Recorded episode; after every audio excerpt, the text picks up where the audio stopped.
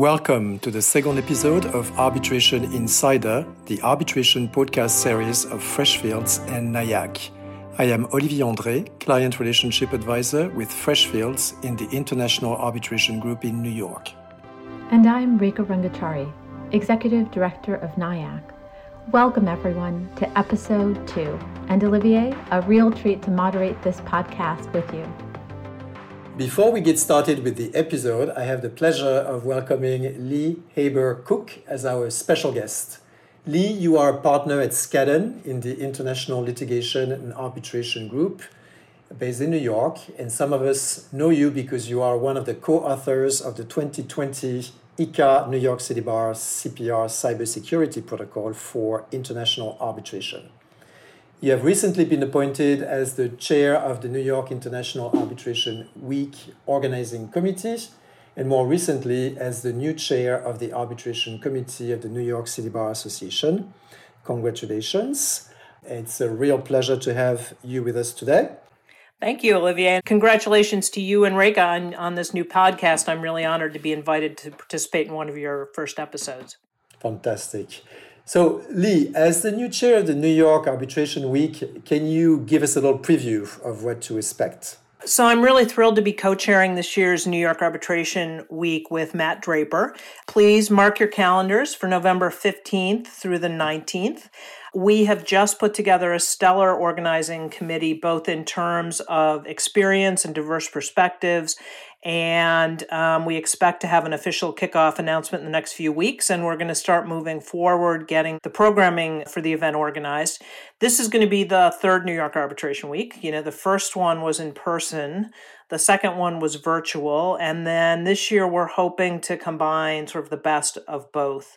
And, you know, one of the positive things about being forced to have a totally virtual event last year was that we saw we really provided us with the opportunity to have participants from all over the world who might not otherwise be able to travel to New York. And we want to continue to have opportunities for those people to participate. So at the same time, you know, it feels like there's really an excitement about people being able to gather in person in some form. We're going to see how we can work with that given whatever COVID restrictions may still be in place in November. And, you know, hopefully we're going to have a great hybrid event. Excellent. Well, we look very much forward to, to that seeing many of our colleagues again in person, hopefully. So, as I said, you've recently, very recently, been appointed the new chair of the arbitration committee of the New York City Bar Association. Can you tell us a little bit about your, your goals as chair? Yes, it's going to be a, a, very busy and an exciting year. We're in the process of, of putting this year's arbitration committee together now, and we're going to be ready to get to work in September. Steve Skulnik and, and Dana MacGrath before him left very big shoes to fill, and I'm looking forward to building on all their great work when they led the committee.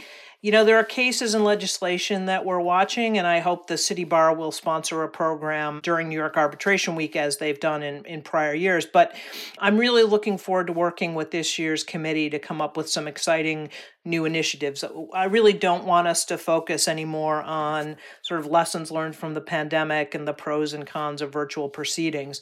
Instead, I want us to think about where we are today and what the future of arbitration is looking like and what projects the committee can do to lead the arbitration community in whatever direction that may be. I'm looking forward to working with the committee to put some of those interesting initiatives together that will move us forward as we emerge from the pandemic. And I'm really looking forward to listening to the rest of the podcast and, and hearing what people are seeing as the current trends and what we can do to assist the arbitration community as, as those things move forward. Thank you very much, Lea. It was a pleasure to host you for episode two of Arbitration Insider. Thank you very much. Thanks, Olivier, and great to hear from Lea. This episode focuses on disputes we can expect to see in 2021 arising out of, but not limited to, the pandemic in both international commercial and investment arbitration, with perspectives from outside and in house counsel and leaders of arbitral institutions. The theme for this episode is change, underscoring the dynamism that permeates our global disputes practice even through a major health crisis. International arbitration gained its best marketing during this trying period, offering access to issue resolution and due process against the backdrop of national court closures. Join us as we take a look at the state of play. The pandemic impact is expected to continue well into 2021 and subsequent years, with claims of force majeure, materially adverse change, and economic impossibility in addition to others. Today, we have the pleasure of hosting Hagit Elul, a partner and co-chair of the International Arbitration Group at Hughes Hubbard and Reed in New York. Hagit, within international commercial arbitration, what industries have been the most impacted and what kind of disputes have you seen the most? Well, first of all, Olivier, um, I want to thank you and uh, NYIAC and Freshfields for inviting me to this. So, this is a, um, a great development in arbitration um, to uh, be promoting podcasts, and I'm, I'm happy to be participating. As far as the uh, sectors and types of disputes that we're seeing, I think one thing that surprised everyone is when the pandemic first started, I, I there was an expectation that there was going to be, um, you know, a big spiral towards a lot of disputes. And I think for the most part, we have not seen that. We have seen an uptick in commercial disputes, but I don't think it's been as dire, for example, as it was after the financial crisis um, that we had in 2008. And I think one reason for that is that government support and government backing of industries, I think, has been helpful in um, stemming the tide of, of some disputes. However, you still do see disputes, and in the sectors that I think that one would expect. So, aviation has been particularly hard hit. And for example, aviation supply contracts and leasing contracts is one area where we're seeing disputes arise. Mergers were hit in general. And at the beginning of the pandemic, we were seeing a lot of disputes uh, out of a material adverse event. I think those are, for the most part, falling um, by the wayside because now contracting parties uh, understand the landscape that they're entering into um, with contracts.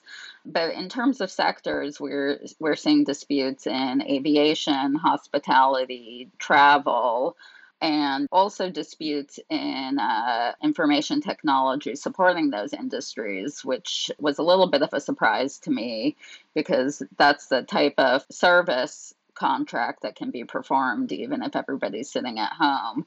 But the um, decrease in demand in those sectors, I think, has uh, impacted those industries. And in addition, you're seeing disputes in any industry that relies on anything more than the most simplistic supply chain logistics. The supply chain disruptions that we've seen have been unprecedented and uh, have impacted all, all industries. Thank you, Hagit. And going forward, what types of disputes do you think we will be seeing? I believe we're going to be continuing to see force majeure disputes. I don't think that we're going to be seeing as much material adverse change or material adverse event disputes.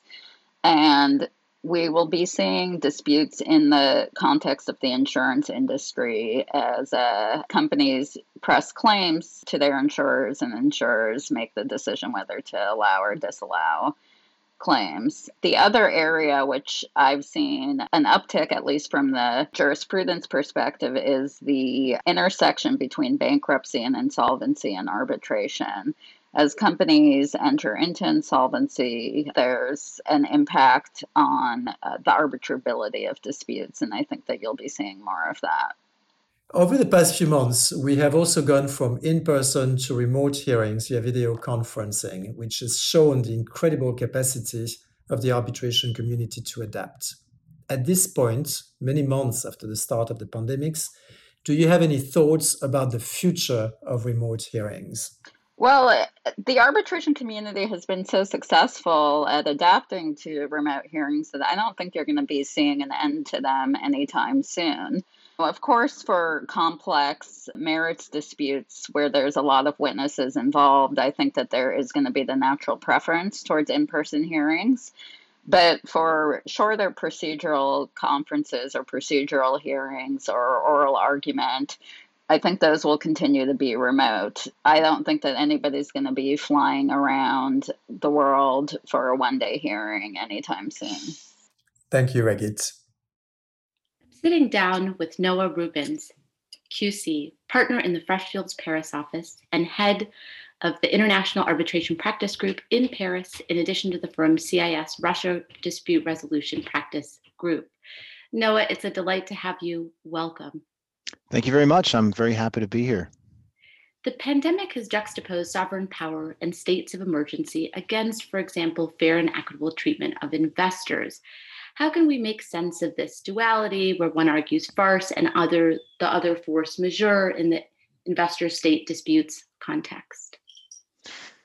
Well, I think uh, there's there's nothing new about that tension, right? We, we're seeing that tension a little bit now in post-pandemic disputes, uh, but from time to time there have been massive disruptions, economic and social disruptions, uh, mostly in capital importing states, that have led to a range of uh, of, of investment disputes, and that tension is always there. The Argentine crisis at the beginning of the 2000s is the most obvious example, where although it wasn't a global problem, it was certainly at least as serious a problem for Argentina. There were, uh, many people forget now, there were riots in the streets, people died in Buenos Aires. Uh, and the response to that crisis led to dozens of arbitrations uh, being brought against Argentina, most of which they lost.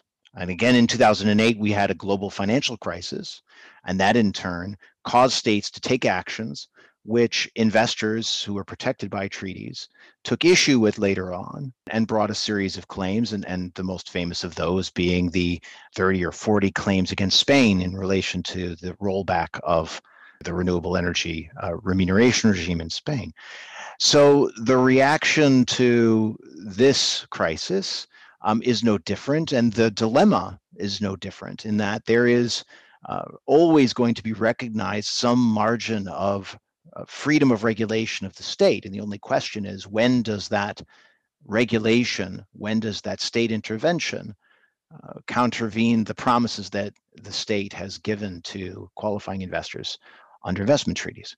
That is always the same question. Now, in the context of the pandemic, I think we probably expected a bit more in terms of disputes coming out of the very widespread measures taken by states. And there could be a few different kinds of those measures that you might think uh, could lead to trouble. The most obvious one at first, say last year, was people were saying, well, there's all these lockdowns, essentially destroying businesses in the interest of public health right? Stopping businesses from operating the way they normally do. And uh, many people were asking at that time, well, isn't this going to lead to a huge number of investment treaty cases? I at the time said I very much doubt it because it would be very odd, I think, if a tribunal were to find that it was unfair and, and inequitable uh, that measures to prevent the spread of a deadly virus uh, would be unfair, even if they did negatively impact uh, protected foreign investors. The more troublesome kinds of claims would come out of responses in terms of economic recovery, where states begin to look inward as a result of economic downturn that is the product of the pandemic. And here you very well may see, and I think we have seen in some places, nationalistic responses, responses which favor local business over foreign business, and act in a way which is not proportional or directly targeting uh, the problem at hand. And that's precisely what happened in Argentina and in Spain with awards against the state, despite the fact that there was a pretty good policy reason for what they were doing. Thanks so much. I think you know you've beautifully charted this issue that we're having, be it um, national crisis or global crisis, and state action, and what measures um, that come out of that. The other thing we wanted to talk about with you is um, in recent years, there's been an evolution of investment treaties, termination of treaties, the emergence of new model BITs and MITs that have struck ISDS. How will this all impact the landscape of global investment disputes and the industries involved therein? I think there's no question that there will be fewer in investment treaty disputes uh, in the years to come as the old broad uh, treaties are either terminated or expire and are replaced by more restrictive protections and ones uh, in in some cases treaties which do not provide for investor state arbitration. I think there's a lot of people get kind of upset about that. And you'd find that most of those people are in big law firms and who, who have made a pretty good living over recent years in this area. Um, what I try to remind people uh, about is that the treaties are the product of state cooperation. Absent that cooperation, if there's no will between two or more states to come to an agreement to relinquish their sovereignty there there is no treaty and there is no arbitration. And and so uh, people tend to forget that as much as those who represent investors would like there to be lots of disputes and lots of fun interesting and profitable work to do it all depends what the parties agree.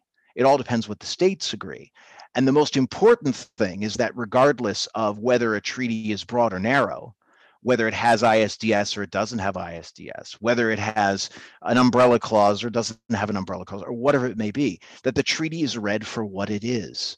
The treaty is read according to its terms to reflect the intent of those particular state parties in their particular economic, political, and diplomatic context. And I'm, I'm afraid that very often in both directions, that isn't happening. That is to say, uh, arbitral tribunals are departing from the treaty text and making generalizations about what should be rather than looking at what is. You've hit upon nicely underscoring party autonomy and state choice. And also, there's more to come in this battle of ISDS happening also at Working Group 3 of UNCITRAL, as well as in many other forums. Um, so, thank you so much, Noah, for sitting down with us to take a deep dive into, in a short period of time, ISDS, its evolution, and the COVID 19 impact. Thank you for inviting me. 2020 definitely turned out to be a year no one expected. The fallout from the pandemic is expected to continue well into 2021, but with the vaccine rollout, there is hope that we will also see the beginning of a global economic recovery and a return to a new normal. Patricia Garcia, you are senior legal counsel for Vinci Airports which is part of the concession branch of the Vinci Group, which is a large infrastructure multinational company based in France. Thank you for being with Arbitration Insider today. First, I wanted to ask you if you could tell us a little bit about the challenges you had to face as an in house counsel throughout this pandemic.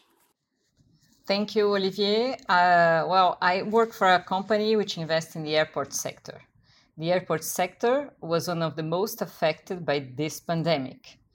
Air traffic went drastically down since March 2020 as a result of the containment measures taken by governments to prevent the spread of COVID.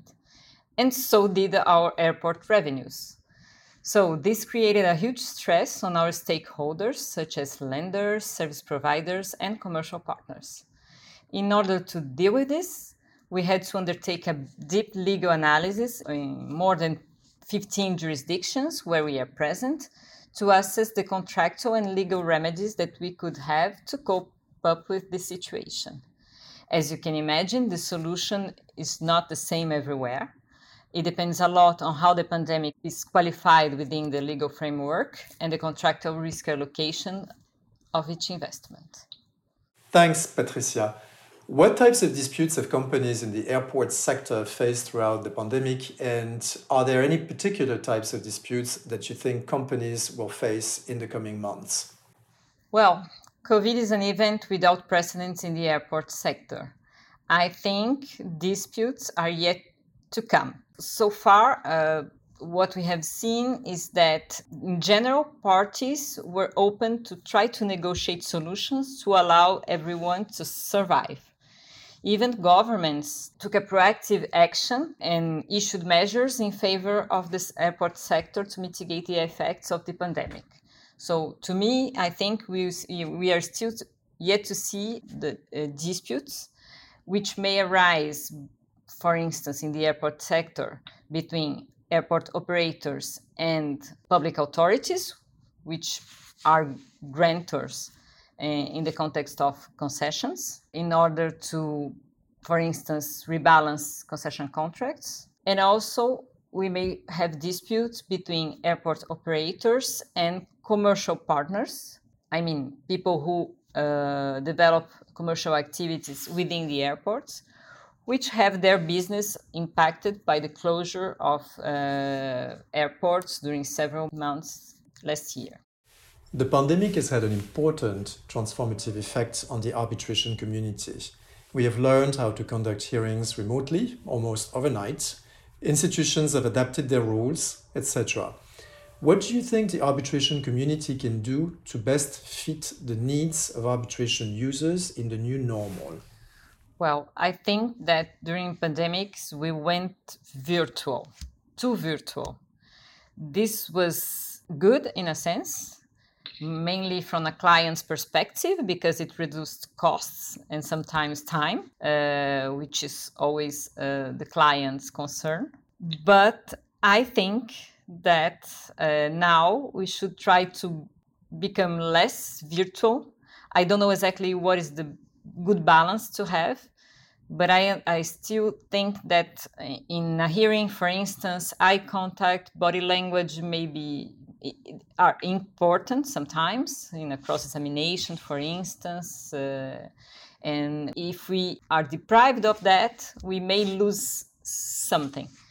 Uh, so I again I, I don't know what is the good balance, and I think virtual is a progress and it should not be abandoned, but we should go back to uh, an hybrid uh, format, uh, this would be ideal. Today, I'm sitting down with Natalí Sequeira. She is team leader and legal counsel on one of ICSID's case management teams. Welcome, Natalí. It's a pleasure. Hi, Rekha. Thank you so much for the invitation. Sure. Well, let's jump right in. Revision and reform of arbitral institutional rules has been a major development during this period, encouraged or even pushed forward due to pandemic limitations and the need to maintain access to justice. In this context, can you share with us how ICSID has pivoted as to caseload and industry trends in the investor state context? Thank you, Rekha in fact, uh, ICSID's amendment process started way before the pandemic. And as you said, it was probably um, the pandemic what uh, made it made us uh, realize that uh, the process that we had embarked on a few years ago was in the right direction. Uh, particularly uh, because of the promotion of the filing, um, the electronic filing, and the virtual hearings. I think that was a big step forward and that showed us that the possibility of making uh, these international proceedings accessible to all of our users around the world was now being made possible by the technology that now, a year later into the pandemic, we're all very used to. But these were proposals that were already uh, being made in the context of the of the amendment of the ICSID proceedings. And uh, working paper number five that was issued in back in a few weeks ago june 15 is a reflection of all these efforts and what the pandemic has uh, taught us um, to all of us uh, in terms of the industry trends and uh, in the investor uh, state context, I have to say that we have seen a variety of sectors and, and industries and countries involved in the in the proceedings uh, during the last uh, year. We haven't seen particular cases uh, arising out of the of the COVID measures. This was a rumor and something that was very commented in in different forum but this was not uh, really a matter that we um, that we saw. Um, it was for us the pandemic and the revision and the reform of the arbitral institutional rules. What brought us was the um, a more um, tangible um, way of seeing that all the proposals that, that we were uh, making in the working papers uh, that we have been working on were real need and uh, that were really uh, going to be used and implemented uh, throughout the world. Thank you so much. You know, you've raised a really interesting point about the rules revision process for any arbitral institution, even more specifically for ICSID and the trajectory by which we we evolve rules and standards through the commentary from stakeholders. To that end, can you tease out for us? Two working papers were released during the pandemic period, of course, not as a result of it, as we've already discussed. But What did these revisions reveal about the changing nature of the ISDS practice? They include now comments on fact finding and mediation, as well as if you could share, two part question, what's in the pipeline for the future? Yeah, the mediation and fact finding rules reflect the need that the member states have uh, voiced uh, during these uh, discussions of wider or broader uh, wave of mechanisms uh, to address the different uh, disputes that they foresee uh, they might might encounter in the future. I think states are eager to um, explore different mechanisms outside of arbitration. I think all the the actors, all law firms, counsel. Um, have to have an open mind about these proceedings. We um, have rarely used the fact-finding um, proceedings um, that are have been um, in, in, the ICSID rules uh, for a long time. But we are seeing a lot of interest, particularly in the in the field of mediation. Um, and I foresee that the, in the future we're going to see a lot of interest in uh, applying all these rules in, in, in real life. In terms of the pipeline, um, we are expecting the working paper number five uh, comments to be submitted by August of 2021. And our objective is that the proposed amended rules would be in place by early 2022, um, approved by the end of 2021.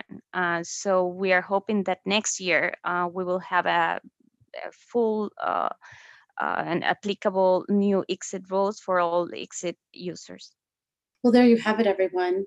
To stay tuned until early 2022 uh, for the entry of the new rules, but also stay attuned to the evolution of these rules and the comments that are forthcoming. Natalí, it has been a real pleasure. Thank you so much. Thank you so much, Rekha.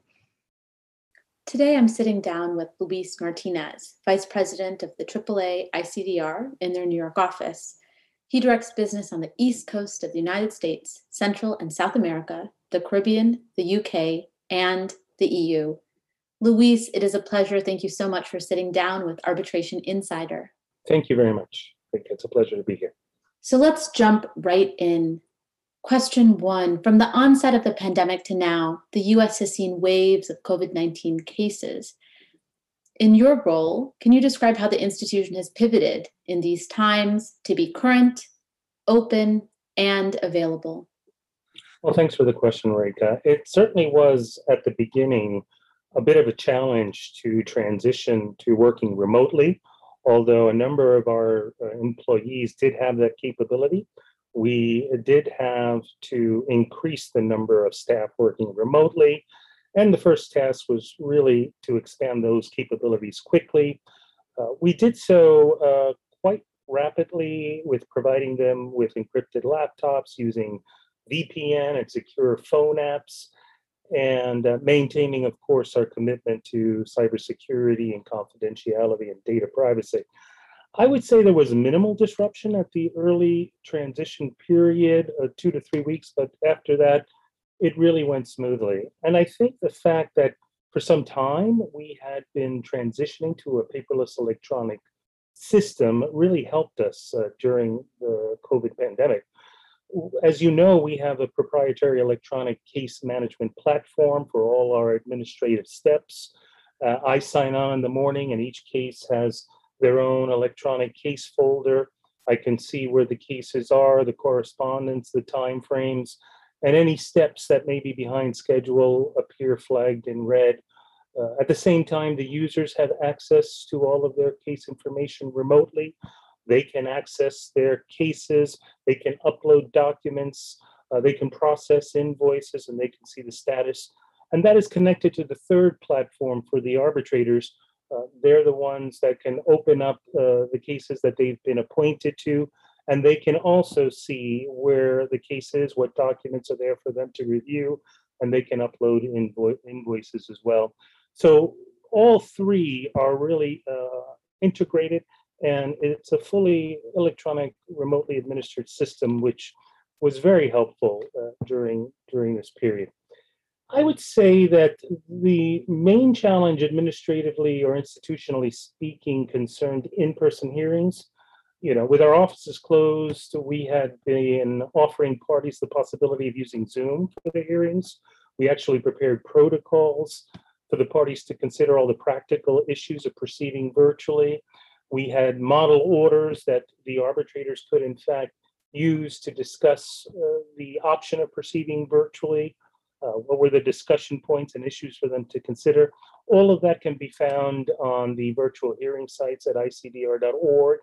And while I did see some early reluctance early on to postpone these cases, I think as the COVID restrictions were extended, parties uh, were becoming more proficient and comfortable with the technology. So we did see that being increased and, and a broader acceptance as uh, the COVID pandemic lasted much longer than anyone thought. In fact, on the site that we have for virtual hearings, we actually have statistics that we have tracked. And uh, we had over 10,000 virtual hearing events um, in some various forms. And I do think that uh, even going forward post COVID, we are going to see a continuation of proceeding virtually. Parties are more comfortable with it. The users are telling us, obviously, they like the cost savings it's offered greater options in some of the smaller cases or perhaps mediation where cost is an issue. You now have this tool, especially in the international arena, uh, to proceed with virtual hearings. Thanks so much, Luis. Do visit the site, a focus on efficiency, economy, with a spotlight on mediation. It's been a pleasure, Luis. Thanks again. Rekha, thanks for the opportunity and good afternoon. We hope you found the second episode of Arbitration Insider interesting. Please consult the material made available on the podcast page, share this podcast, send us your comments, and most importantly, tune in for the next episode. Thanks, everyone.